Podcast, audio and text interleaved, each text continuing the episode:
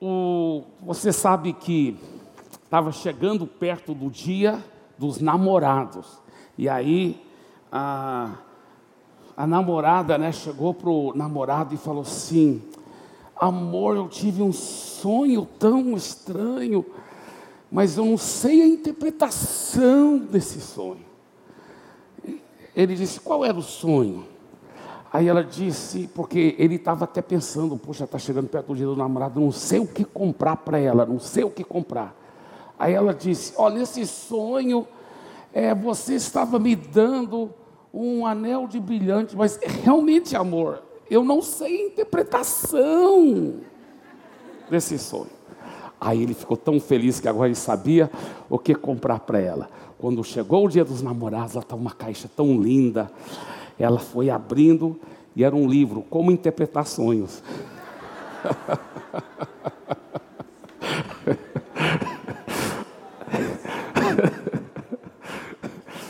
Não faça isso, viu, marido? Nem namorado.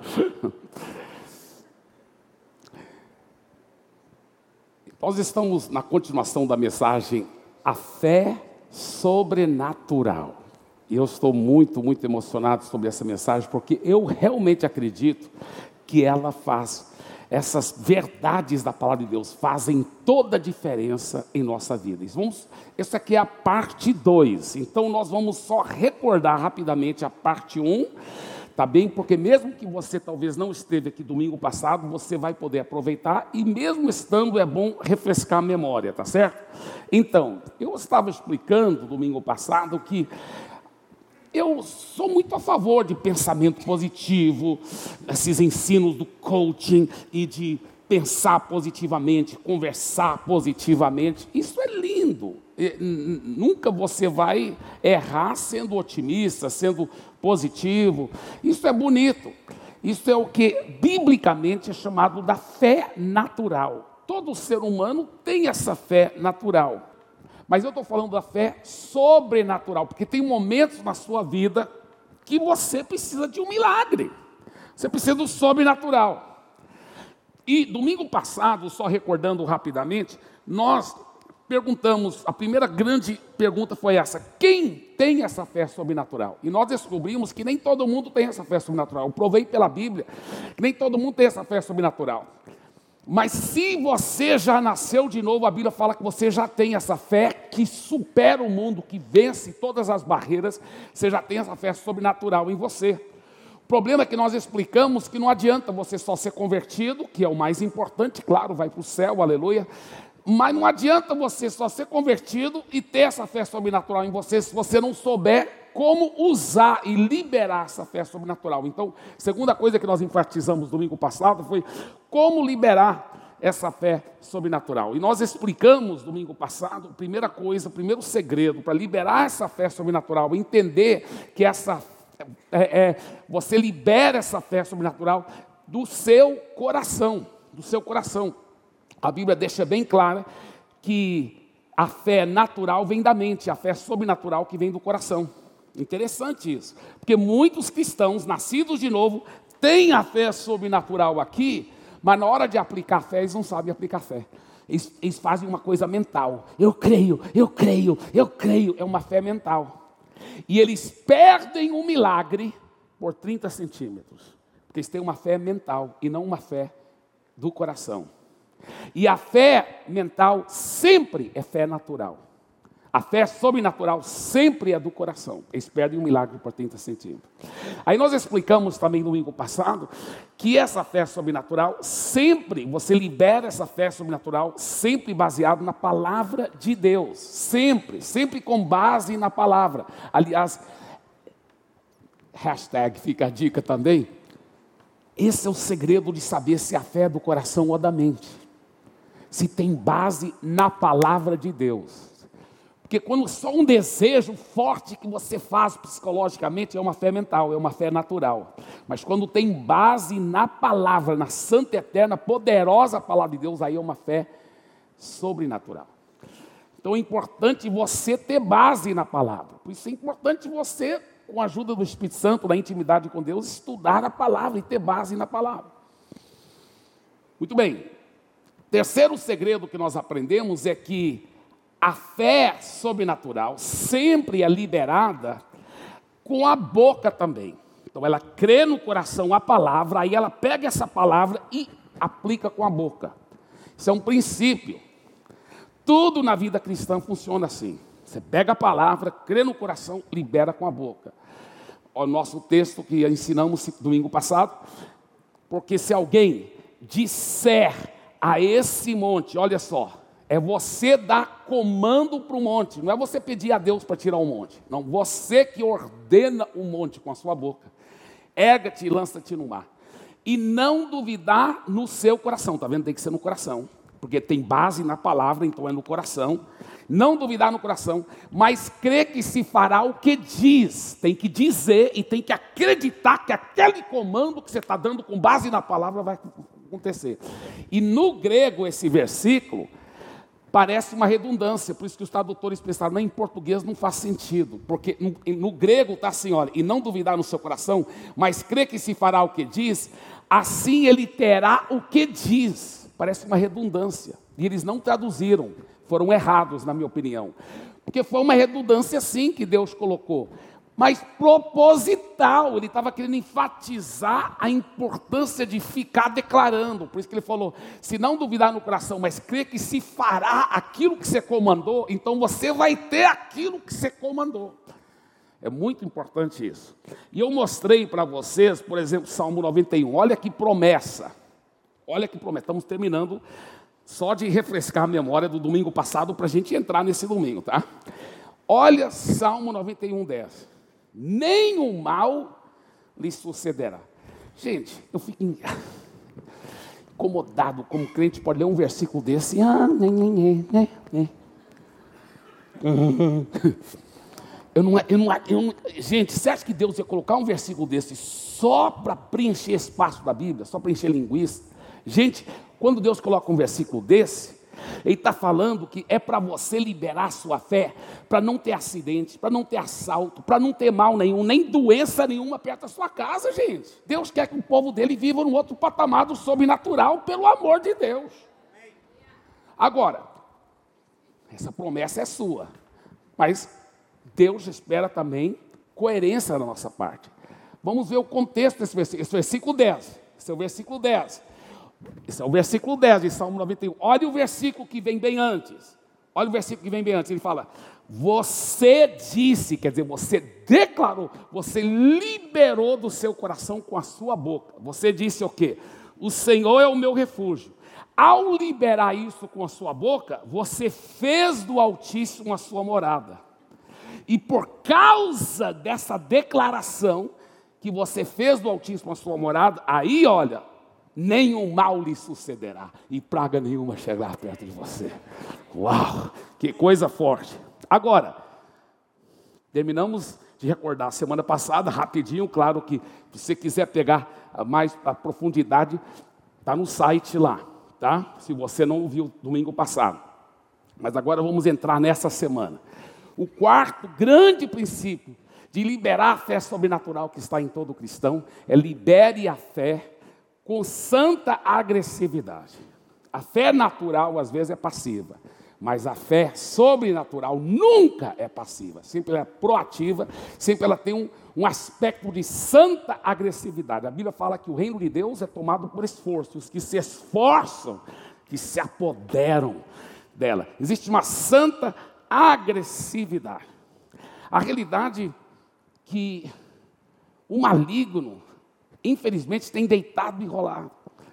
As pessoas falam assim, pastor Eibe, o diabo está, o demônio está tá acabando, olha, é, colocaram câncer no meu filho, é, é tanta dívida, tanto problema, é, é, é tantos problemas, ó, briga em casa, é uma coisa até é, diabolicamente assim, fora do natural, é uma coisa estranha, é briga, é, é horrível, eu vejo que o inferno se soltou. Parabéns que pelo menos você analisou a situação corretamente. Porque tem uns religiosos que falariam: não, isso é vontade de Deus. Se conforma com a vontade de Deus. Que Deus está em controle de tudo. Já ouviu isso? Quantos religiosos, até evangélicos, falam isso? Deus está em controle. Isso é uma mentira que veio direto do inferno. Deus não está em controle de tudo, gente. Você acha que Deus tem prazer de ver tanta criança estuprada? Tanta criança morrendo de câncer? Você acha que Deus tem prazer em ver divórcio? Que Deus que está controlando tudo isso? Não, meu irmão. A Bíblia fala o mundo jaz no maligno.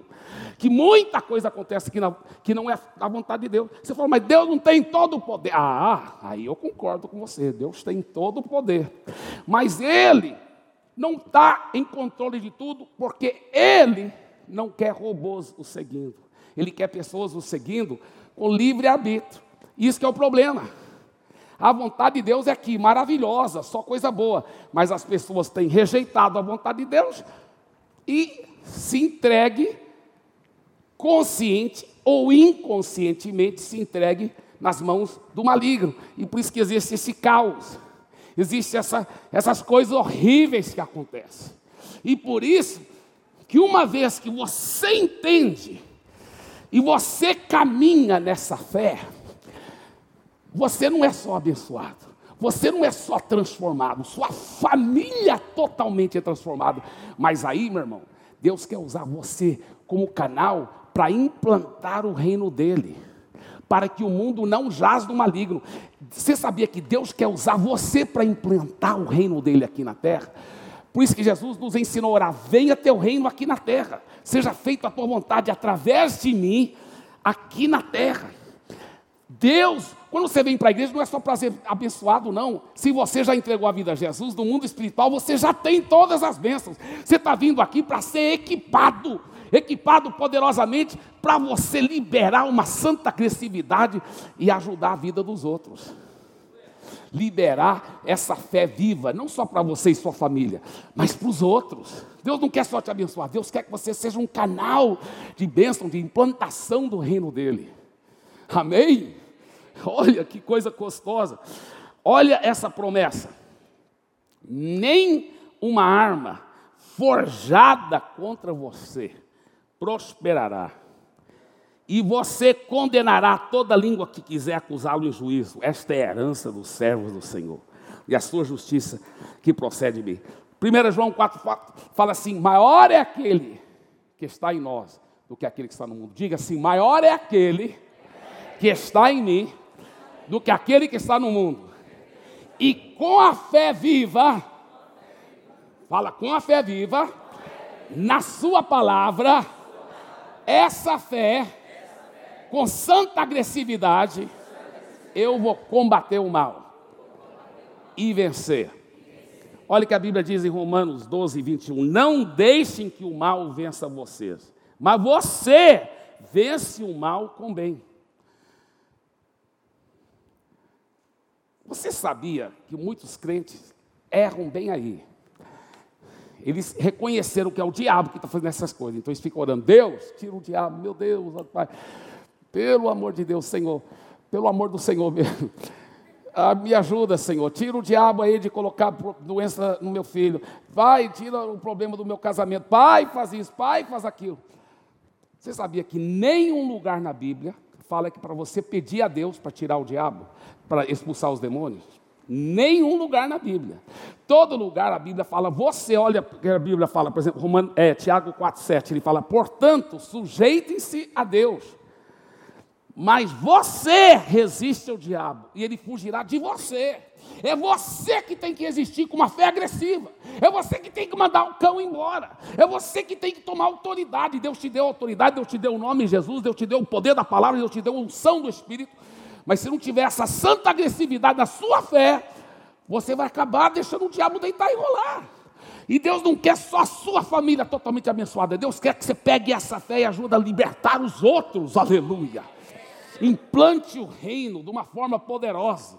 Sabe? Olha, como pastor, como que, como que eu resisto o diabo? Ele já ensinou também em Marcos 16. Ele, ele fala assim: esses sinais acompanharão os que creem, tá vendo? Não é os pastores. Qualquer um que crê, qualquer um que tiver essa fé sobrenatural, essa fé bíblica, fé sobrenatural. Se você crer e diz, em meu nome, expulsá-lo. Então você pega o nome de Jesus, que quer dizer no grego autoridade de Jesus. Você fala, na autoridade de Jesus, Satanás, não te aceito na minha casa. Não aceito você na minha vida.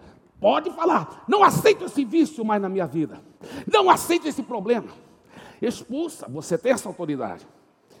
E, e, fique com fé, e não duvida no coração, mas crê que o monte já foi, e fique agradecendo a Deus, e fique tomando posse. É, eu lembro, muitos anos atrás, eu era solteiro ainda, e estava em casa, minha, minha irmã, que era solteira também, e a gente tudo lá e tal. E minha mãe estava nos Estados Unidos tratando de saúde, e ela teve problema gravíssimo de coração, gravíssimo. Depois eu fiquei sabendo que ela até chegou a morrer no hospital, e eles ressuscitaram ela com aquela máquina, voltou a viver. Sei que estava entre a vida e a morte, e a família toda orando. Rapaz, me deu uma santa ira, porque eu conheço as palavras. Eu entrei no meu quarto, eu fechei a porta, eu falei: Olha aqui, Satanás, seu pé de gancho. Você mexeu com o cara errado. Acontece que ela é minha mãe. Você fala, mas você é mais especial do que os outros? Não. Só que eu sei quem eu sou em Cristo. É só você saber também quem é você em Cristo e o Satanás não pode mexer com você, meu irmão. Tome a sua autoridade com uma santa agressividade. Eu falei, acontece, você mexeu com o cara errado. Comigo não, meu irmão. Você tira suas patas sujas da minha mãe. Ela vai ficar bem do coração. Eu declaro em nome de Jesus, sai. Está curado. E eu saí do quarto. E aí ficaria feliz, alegre da vida. Minha irmã veio me chamar a atenção. Reibe, isso é muito errado, eu não acredito. Mamãe está quase morrendo e você é tudo feliz. Eu falei, é porque eu estou tudo feliz que ela vai ficar viva. Porque eu sei, eu tenho fé viva. Já resolvi a parada no mundo espiritual. Ela falou, ela sabe que eu tenho fé. Ela falou, ah é? Ah, então tudo bem. Legal. E não é que ela ficou tão boa, meu irmão, que ela viveu mais do que 20 anos depois. Mais, ela estava com 60 anos, ela foi morar com 86, eu acho que era. Deixa eu falar uma coisa. Até quando ela morreu, os médicos falaram, o coração dela ficou batendo. Eles tinham colocado um marca-passo. Ela morreu, o coração ainda ficou batendo. Rapaz, apliquei tanta fé que para o coração dela que não quis nem parar mais. Eu vou te falar, esse negócio funciona, meu irmão, funciona. Eu, muito antes de ser pastor, eu comecei a aprender esses segredos e, e, e aplicar na minha vida. Minha vida mudou, minha vida mudou. Sabe, é, olha, olha esse outro texto aqui, Hebreus 2,14. Portanto, desde que os filhos têm carne e sangue comum, também ele semelhantemente participou dessas coisas, para que pela morte destruir aquele que tinha o poder da morte. Olha o que está falando. Esse versículo está falando que quando Jesus morreu na cruz, que ele se tornou participante de carne e sangue, quer dizer, se tornou um ser humano para morrer, e quando ele morreu na cruz, ele destruiu aquele que tinha o poder da morte, o diabo. Agora, alguém lendo isso em português podia pensar: ah, então o diabo não existe mais. Não, essa palavra destruir no, no grego quer dizer tornar inoperante, paralisar. Quando você está em Cristo, qualquer coisa que o diabo faz contra você, sua família está fazendo na ilegalidade, porque no mundo espiritual ele já está paralisado. É só você tomar posse dessa realidade. A Bíblia fala que quando Jesus morreu e ressuscitou, ele esmagou a cabeça da antiga serpente. Uau! Eu gosto de uma história que eu conto muito, mas eu sei que a maioria não viu aqui, porque muita gente nova, e até os que já ouviram gostam de ouvir de novo. Era uma, uma, uma, essa história não sei se é verdadeira não, mas era uma, uma, uma, um grupo grande de pessoas estavam caminhando em fila única, porque era um trilho dentro da mata amazônica, uma mata bem fechada, então era um trilhozinho lá. Os que viam na frente viram uma cobra enorme, isso realmente tem na Amazônia. Isso eu sei, eu já vi foto. Tem cobra bem grossa que engole até boi, não é mentira. E essa cobra estava atravessada lá. E os que vinham na frente falaram: ai, olha a cobra, cuidado. Pegaram o facão, cortaram um desvio e todo mundo falava para quem vinha atrás: cuidado da cobra, cuidado da cobra. Só que tinha um menino, ele fez de conta que não estava entendendo. Ah, ah, ele descalço de bermuda. Ah, ah, menino, a cobra! Ah. Aí ele já estava tão perto da cobra, já tinha gente quase desmaiando. O menino vai ser engolido pela cobra. Só que o menino chegou perto da cobra, chutou a cobra, sentou na cobra Deitou na cobra. Por quê? Aquele menino tinha passado naquele mesmo trilho no dia anterior e ele sabia que aquela cobra estava morta. Eu tenho uma boa notícia para você: Satanás já foi derrotado. Jesus já esmagou a cabeça da antiga serpente. E ele disse em Lucas 10, 19: Amém. Dê para Jesus uma forte salva de palmas. Ele disse em Lucas 10, 19: Pisareis em serpentes e escorpiões, e sobre todo o poder do inimigo, e nada absolutamente vos causará dano. Essa é promessa, promessa. Agora a história que eu vou contar é verdadeira. Isso realmente aconteceu nos Estados Unidos, alguns anos atrás. Tinha uma jovem muito cheia de fé, cheia desses princípios. Ela ouvia muitas palavras, como essa que você está ouvindo hoje. Ela ficava ouvindo, ficava meditando nas promessas, tomando posse das promessas. Ela estava cheia de fé, cheia de Jesus. E ela estava tomando banho. Agora você tem que entender que lá nos Estados Unidos, nem todos os lugares mais, viu? Antes era quase todos os lugares, agora nem todos os lugares, mas ainda tem muito, mas muito lugar lá nos Estados Unidos especialmente cidade do interior, onde as pessoas não trancam a porta. Eu tenho um amigo, por exemplo, ele, ele e a esposa dele vieram para o Brasil. Ele falou: Não, nem tranquei a porta da minha casa. Eu falei: Por quê? Ele falou: Não, ninguém rouba, ninguém, ninguém rouba. Eu falei: Mas, mas pelo menos poderia trancado a porta. Calma. Ele falou: Não, sabe por que eu não tranquei também? Porque eu até perdi a chave faz muitos anos. É, isso é um fato lá no estado. Muito. Meus amigos, quantas vezes eu cansei de ver o cara estaciona o carro aqui na frente da casa, na calça, assim, meio, né, na, perto da calçada, da casa dele.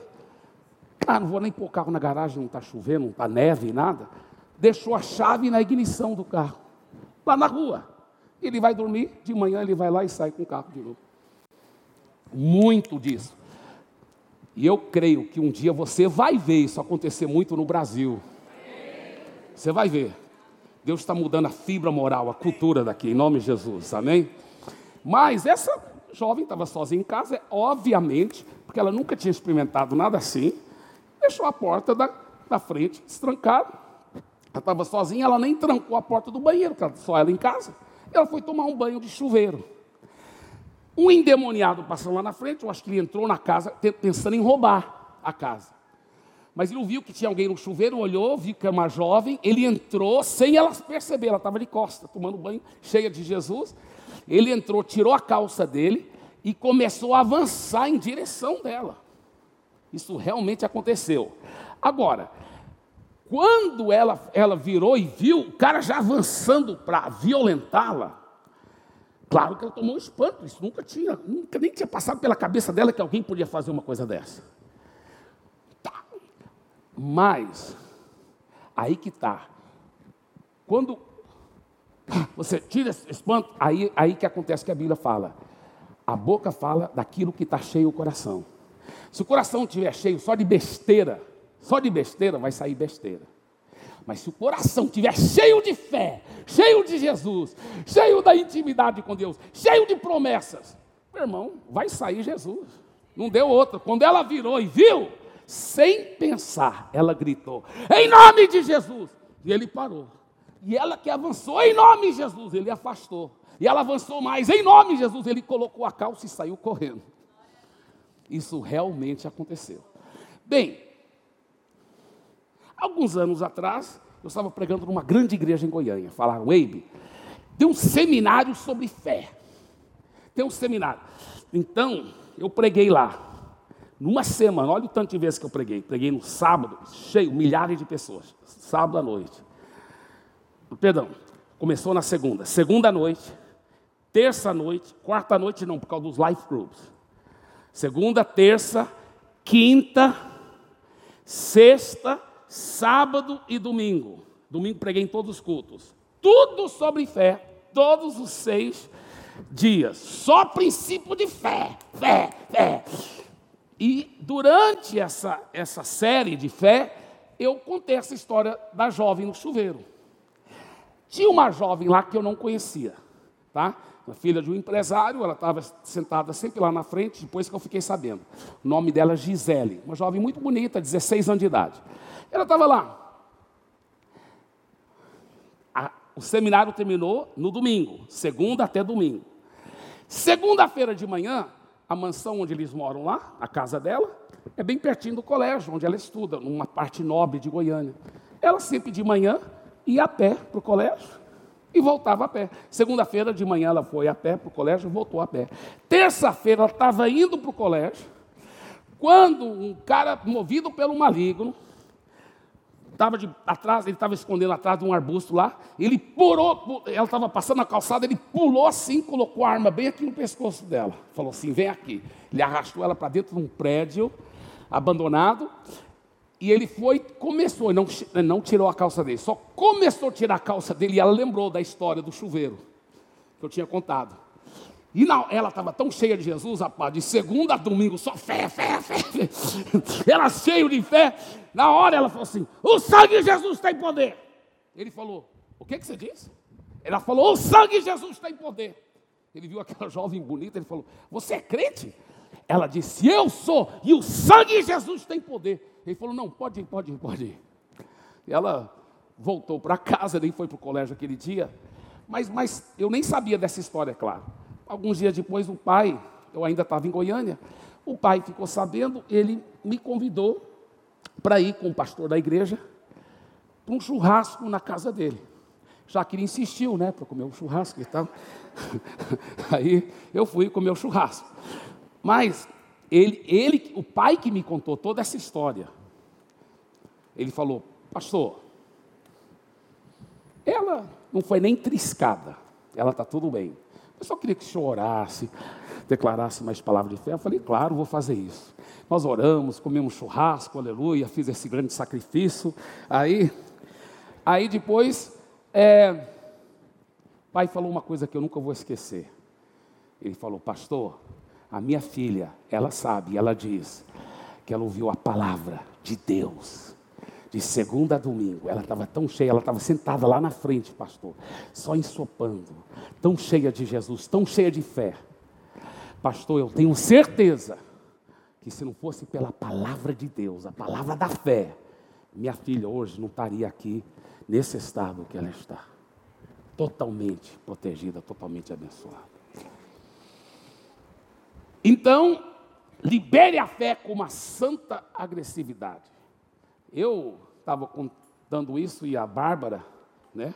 A Bárbara, a pastora Bárbara, me fez lembrar de uma história que aconteceu aqui. Ela estava ouvindo mensagem de fé como essa que eu estou pregando, e era o último dia de uma série que eu estava dando aqui. E ela cheia de fé, e Deus tinha dado um carro legal, um SUV top para eles. Só que o Matias, o marido, estava viajando para o Chile e tal, porque ele é, eles são originalmente do Chile, hoje são de São Paulo, aleluia. Aí, aí ele estava lá para o Chile, ela estava com as crianças. Ela chegando a algum lugar aí na cidade, depois do culto, depois do culto, os caras vieram assaltar. E as crianças chorando, todo mundo chorando, porque teve todo mundo sair do carro e, e, e roubaram o carro. E enquanto ela viu o carro saindo, ela pensou: eu posso chorar com todo mundo, ou eu posso liberar uma fé agressiva. Né, Bárbara? E ela liberou uma fé agressiva. Ela, eu declaro, vou ver esse carro de novo. Esse carro é nosso, Deus já deu e ele, esse carro vai voltar em nome de Jesus. Passou um dia, passou dois dias. O pessoal falou: não, eles já desmontaram o carro para as peças. Ela falou: negativo, o carro é meu. Eu tomo posse, é fé agressiva. Eu declaro esse carro. Rapaz, eu gosto, eu gosto de gente corajosa assim. Corajosa. Aí, Sabe o que aconteceu? Acharam, acharam o carro por coincidência, cristocidência. Chamaram a polícia, carro maravilhoso, só que o carro estava um pouco batido. Os ladrões não sabiam dirigir bem, aparentemente. O carro estava um pouco batido e algumas coisas que eles tinham no carro tinham sumido. Gostei da fé agressiva dela. Falou: não, não aceito ah, tudo que Deus deu é meu, o diabo não pode roubar. Alguém falou para ela, olha, lá em Provérbios está escrito o seguinte: que se, se o diabo roubar, tem que dar sete vezes de volta. É sete vezes de volta. Ela falou, sete vezes de volta. Irmãos, aí eles foram viajar com a família para o Chile. Ela falou, e antes da minha viagem para o Chile, sete vezes de volta. Sete vezes de volta. Já estavam lá no aeroporto. Na hora de pegar, e entraram no avião, aí chegaram e falaram assim: olha, teve um problema aí, então pedimos perdão, vamos ressarcir. Deram tantos milhares de reais que, calculando o custo do conserto do carro, de todas as coisas que tinham roubado, deu exatamente, ó, mais ou menos exatamente, sete vezes mais de tudo aquilo que ressarciram para eles, para a glória de Jesus. Dê para Jesus uma forte, forte salva de palmas. Agora mesmo, depois do último culto, um jovem chegou para mim, Gustavo. Gustavo chegou para mim e falou: Pastor, é o seguinte, eu vi sua mensagem, parte 1, fé sobrenatural, domingo passado. E ele falou, ele é advogado, ele falou: Eu estava desempregado, e eu estava tomando posse e tomando posse, esse emprego não via, mas depois que eu vi a sua mensagem, eu liberei uma fé sobrenatural. Até me uni com meus amigos, falei, eu tomo posse agora. E ele falou, coloquei em prática tudo que eu vi no domingo, isso é domingo passado. Falou, aí eu fui, orei, declarei e fui dormir, domingo à noite. Ele falou, segunda de manhã, acordei com um telefonema, falando, você está contratado. E ele falou, não só um empregaço, mas durante a semana toda ele recebeu muitos outros telefonemas. Não, queremos te empregar. Não, desculpa, já estou empregado, já estou empregado, já estou empregado. É bênção. Super abundância, de bênção, amém? Não vai falar para mim que não funciona. Funciona! Em nome de Jesus. Aleluia. Dê para Jesus mais uma forte salva de palmas. Agora, libere a fé com perseverança e alegria. Esse é um grande, grande segredo para a sua fé funcionar. Porque muita gente, eles liberam a fé e liberam até uma fé sobrenatural, baseado na palavra. Eles acham a promessa, declara a promessa. Aí passou alguns meses ou anos, não aconteceu nada, já estão jogando a toalha. Ah, perderam o milagre por não perseverar. Perderam o milagre por não perseverar.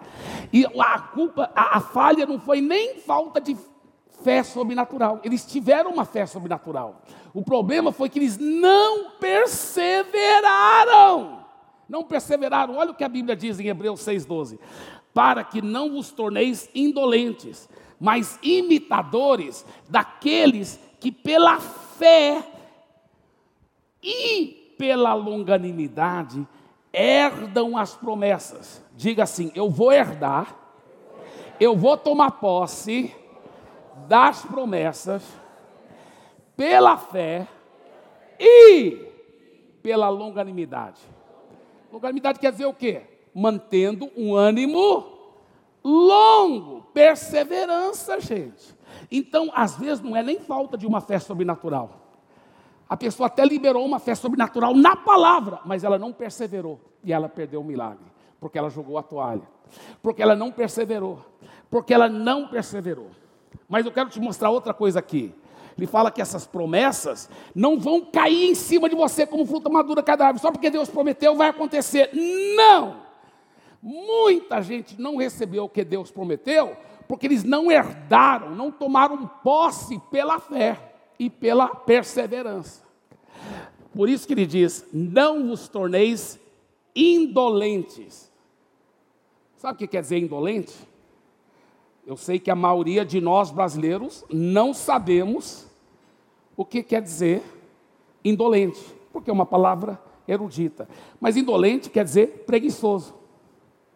E tem muita gente que não é preguiçoso para trabalhar, no trabalho secular, não é preguiçoso para estudar na universidade. Cara é, é trabalhador, é estudante sério. Não é preguiçoso nessas áreas, mas espiritualmente ele é preguiçoso. Espiritualmente, ele não tira tempo para achar essas promessas. Ele não acha as promessas. Você perguntar para ele, quais são as promessas aqui que você está aplicando fé para a sua família?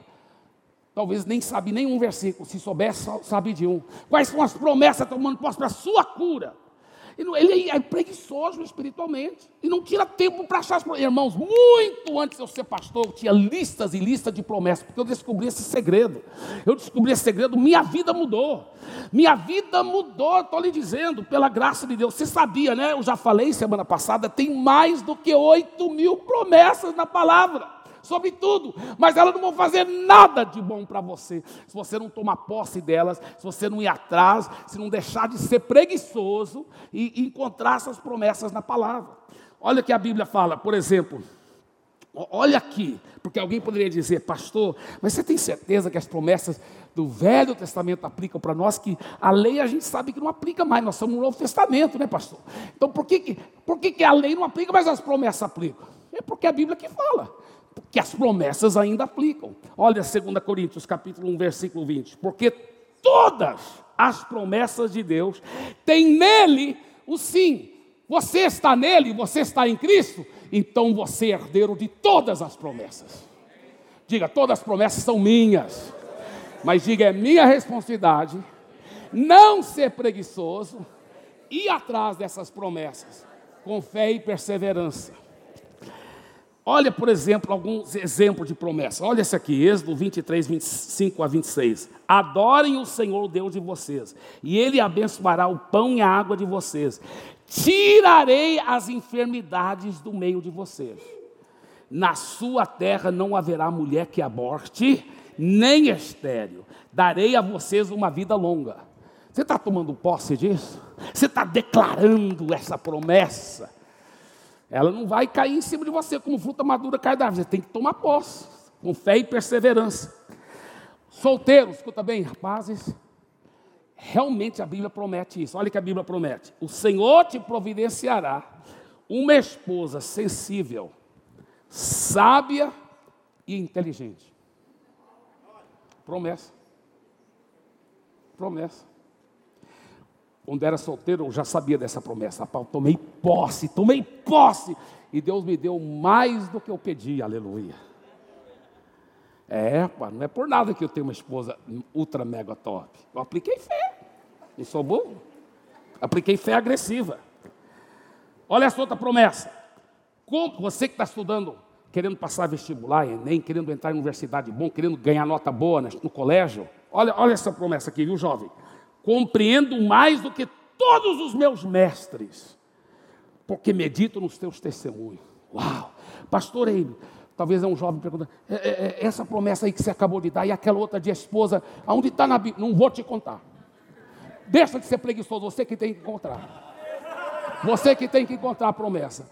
Enfia a cara na Bíblia e começa a achar essas promessas, meu irmão, porque você não é um preguiçoso, você é um cara que vai encontrar promessa e você vai dar a volta por cima e vencer, em nome de Jesus. Dê para Jesus uma forte salva de palmas.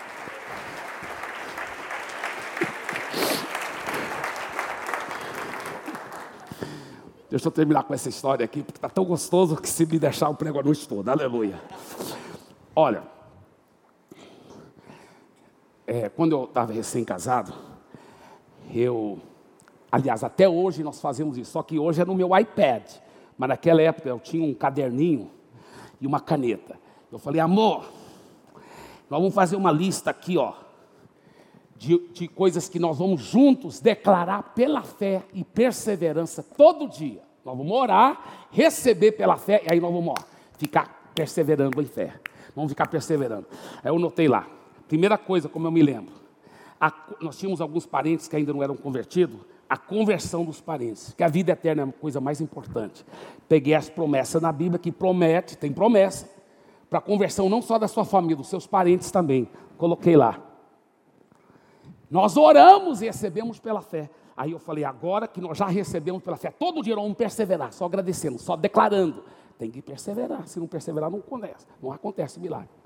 Segunda promessa, Coloquei lá. Segunda coisa. Aqui, olha, amor. Vamos escrever aqui e vamos tomar posse. Aqui, ó. Crescimento da nossa igreja. Santarém é uma igreja pequena. Vamos aplicar fé. Eu peguei os versículos da Bíblia e tal. Começamos a declarar. Começamos a crer. Outra promessa. Eu não era financiado, eu não era financiado. Eu trabalhei 10 anos como pastor sem nunca ser financiado. Não recebi um centavo da igreja. Por 10 anos. Por 10 anos. Estava vivendo a minha herança e alguns parentes, amigos dos Estados Unidos, que enviavam oferta. Eu falei, vamos aplicar fé aqui. Deus vai nos dar X tanto por mês, pela fé. Amém? Amém. Pegamos as promessas da Bíblia. Aí, outra promessa, vamos pegar aqui, ó. Amor, vamos aplicar fé num carro novo. que eu, eu tinha um carro, irmãos, era um Gol velho. E eu estava ocupando tanto tempo na oficina mecânica, que estava gastando o meu tempo como pastor. Eu falei, Deus não quer isso, que eu jogue tanto tempo fora na oficina mecânica. Aquele gol velho, ele, ele agia como todo bom crente devia agir, porque aonde ele parava, ele pregava.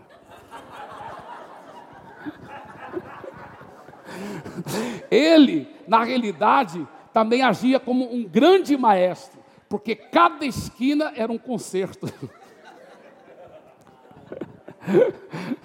Aí eu falei, amor, baseado nesses versículos aqui, ó, Deus não quer que a gente jogue tempo fora na oficina mecânica. Então não é porque eu estou querendo ser exibido, mas eu quero um carro zero, porque aí não vai me dar trabalho na oficina. Quero um carro zero. E tem mais, naquela época, Santarém não tinha tanto asfalto, era muita rua é, é, com areião, muito areião, e os carros atolavam. O meu carro atolava muito, porque eu ia fazer visitas, muito areião. Eu falei, então eu quero um carro com motor possante, um motor 1.8, pelo menos 1.8, porque é um motor possante que não vai ficar atolando. Tá? Então, olha, um carro zero, motor 1.8. E olha, baseado nesses versículos. Aí eu até falei para ela, nós vamos orar, receber agora e só ficar agradecendo a Deus e perseverando. Mas tem uma coisa, amor, Escuta bem. Isso é um trato só entre eu, você e Deus. Nós não vamos contar para ninguém. Nós só vamos ficar aplicando fé e declarando. Porque se for fé sobrenatural mesmo, ninguém tem que saber. É só Deus que tem que saber. Amém? Amém. E aí tinha toda a nossa lista. E todo dia a gente agradecia e tomava posse e ficava declarando e declarando. Passou uma semana, um mês, dois meses os parentes foram convertendo, a igreja foi crescendo. Hoje tem mais do que 45 mil pessoas, foi crescendo, Deus foi abençoando. Minhas finanças, Deus fazia milagres e resolvia tudo. Só que o carro não aparecia. E o diabo falava: Rapaz, eu acho que você vai ter que falar para as pessoas que estão tá aplicando fé para um carro, porque como que elas vão saber? Falava: Cala a boca, pé de gancho, é a fé sobrenatural. Deus está resolvendo, já está pela fé, eu já tenho esse carro. Obrigado, obrigado, obrigado. Dia após dia, dia após dia, mês após mês. Tem que perseverar. Às vezes parece que está demorando, mas nós só ficamos agradecendo, agradecendo. E não contando para ninguém, só Deus. E só agradecendo, e só tomando posse, e só declarando. Aí um dia eu estava com minha esposa, era mais ou menos uma e meia da tarde, naquele sol causticante da Amazônia. Agora, aqui em São Paulo, na época do verão, faz um calor muito grande. Só que em Santarém é diferente porque é muita umidade, então você derrete, você vai pingando, você molha todinho, você está entendendo? Lá, uma e meia, duas horas da tarde, é um calor, e meu carro não tinha ar-condicionado, claro. É um calor tão grande, tão grande, que eu até costumo dizer que é fácil ganhar almas para Jesus. Lá em Santarém, a gente só fala assim, ó, o inferno é mais quente, aí todo mundo quer aceitar Jesus. então, Aí eu estava nesse sol tão quente, eu passando um areião, o carro engatou na areia e, e, estancou o motor. Aí eu fui tentar pegar o motor e aparentemente estava com problema na bateria, também não pegava. Eu falei para minha esposa, amor, nós estávamos recém-casados, ela tudo delicadinha, né? Eu falei, amor, não tem que preocupar, você nem tem que descer do carro, fica sentada, eu já sei como é, olha, bem lá na frente está o asfalto. Eu vou fechar a porta aqui, segurar a mão no volante, eu vou empurrar o carro até o asfalto. Lá no asfalto eu dou um último empurrão, entro tchum, e pega, né, solto a embreagem, ele pega no, no, no embalo, né? Eu sou macho, já fiz isso muitas vezes, amor. Aí, ela, tudo bem, amor. Aí eu fechei a porta, minha mão no, no volante aqui, fui empurrar o carro, só que estava pegando na areia, e apesar desses enormes músculos, o carro quase. O carro não se movia quase. Aí então, então eu falei, amor, eu acho que vou precisar da sua ajuda mesmo. E ela sempre muito boa atitude, ela falou, claro, amor. E ela desceu e foi atrás para empurrar. E ela começou a empurrar e eu empurrando, só que o carro não mexia. Eu falei, amor, você está empurrando mesmo? Ela falou, tô, amor. Eu falei, ah, então nós temos que sincronizar os empurrões. Eu vou contar até três. Então, ó. Um, dois, três.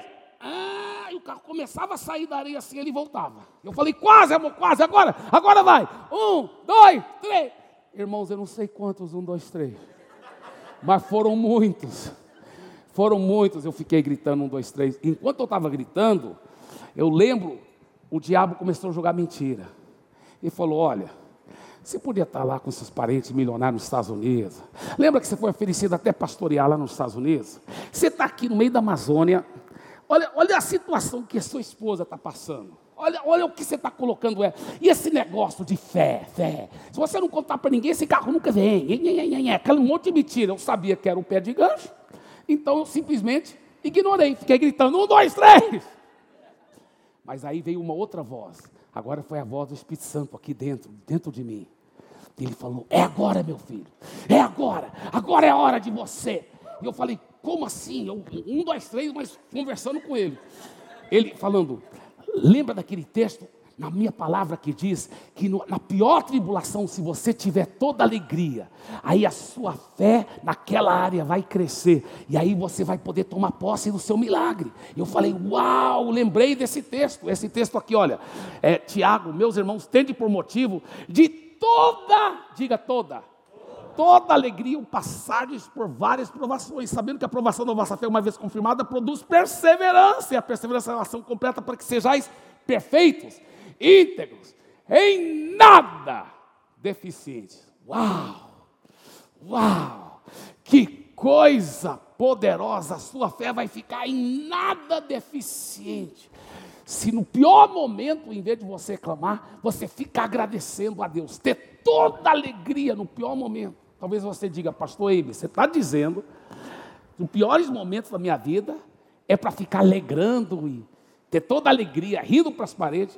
Não, irmão, eu não estou dizendo isso. É a Bíblia que está dizendo. É a palavra de Deus. A palavra de Deus está dizendo. E aí, quando o Espírito Santo me revelou isso, na hora me lembrou desse texto, eu lembro que eu estava empurrando o carro, né, falando um, dois, três. Eu fiz assim, yeah, yeah! E eu fui correndo onde estava minha esposa. Falei, amor, é agora, é agora, é agora, amor, é agora. Ela pensou que o sol tinha me. Eu lembro até hoje o olhar preocupado dela. Amor, você está tudo bem? Eu falei, claro, amor. Eu estou tudo bem aqui. Deus acabou de me dar uma revelação. É agora. E eu expliquei esse texto para ela. Eu falei, agora, se a gente tiver toda alegria, toda alegria. E ela pega as coisas muito rápido. Ela entendeu. E eu falei, então vamos agradecer a Deus. Ela falou, vamos. E nós dois começamos a dançar naquela areia quente. Dançar e louvar a Deus. Obrigado por nosso carro zero, 1.8. Aleluia, aleluia, obrigado. E nós ficamos dançando lá muito tempo. Ainda bem que ninguém passou. Senão, querido falar, são dois loucos. Aí depois nós dançamos muito tempo. Eu falei, vamos empurrar de novo, né, amor? Eu voltei. Um, dois, três. Só que dessa vez, na segunda ou terceira contagem de um, dois, três um, um irmão estava passando com um carro lá na frente, no asfalto, falou, pastor, tudo bem, quer ajuda? Eu falei, quero, irmão. Aí ele veio, ajudou a empurrar, depois eu, eu peguei o carro no tranco. Com poucos dias, um outro empresário, não foi aquele irmão que estava passando lá, não. Outro empresário, não estava sabendo de nada, ninguém estava sabendo a oração que nós estávamos fazendo. Esse empresário chega para mim, fala assim, pastor, eu tive um sonho muito estranho. Nesse sonho, eu estava te dando a chave de um carro zero. Pastor, o senhor acha que esse sonho é de Deus? Aí eu queria falar assim para ele: bem-aventurado és tu, irmão. Que não foi nem carne e sangue que te revelou, mas meu pai que está. Mas eu não falei isso não, porque eu lembrei do trato com a minha esposa, né? Então eu falei para ele assim: Oh, meu amado, não posso te dizer se é de Deus ou se não é. Isso é entre você e Deus. Você que tem que orar para saber se é de Deus, se não é. Aí passou mais alguns dias, ele voltou e falou: Pastor, o sonho é de Deus. E eu pensei o seguinte: eu tenho dois carros, um é zero e o outro é seminovo. Então, estou pensando em tirar meu carro seminovo e eu vou comprar um outro zero, zero para mim. Eu falei, oh, irmão, você faz só o que o Espírito Santo te manda. Aí passou mais alguns dias e falou, pastor, eu não vou te dar o carro seminovo mais. Eu falei, tranquilo, pastor, beleza, não tem problema. Ele falou, não, mas sabe por quê, pastor, que eu não vou te dar o carro seminovo? Eu falei, por quê, irmão? Ele falou, rapaz, depois daquele dia que eu falei para você que eu ia dar o carro seminovo, eu comecei a passar mal. Passar mal, passar mal. Aí eu fui para Deus, Deus, por que, que eu estou passando mal? E Deus falou para mim, pastor, Deus falou, olha, o sonho que eu te dei, você estava dando a chave no carro zero, não seminovo. Ele falou: então, pastor, vou ter que te dar um carro zero. falei, irmão, se for para o bem da sua saúde. Estou brincando, não falei isso não.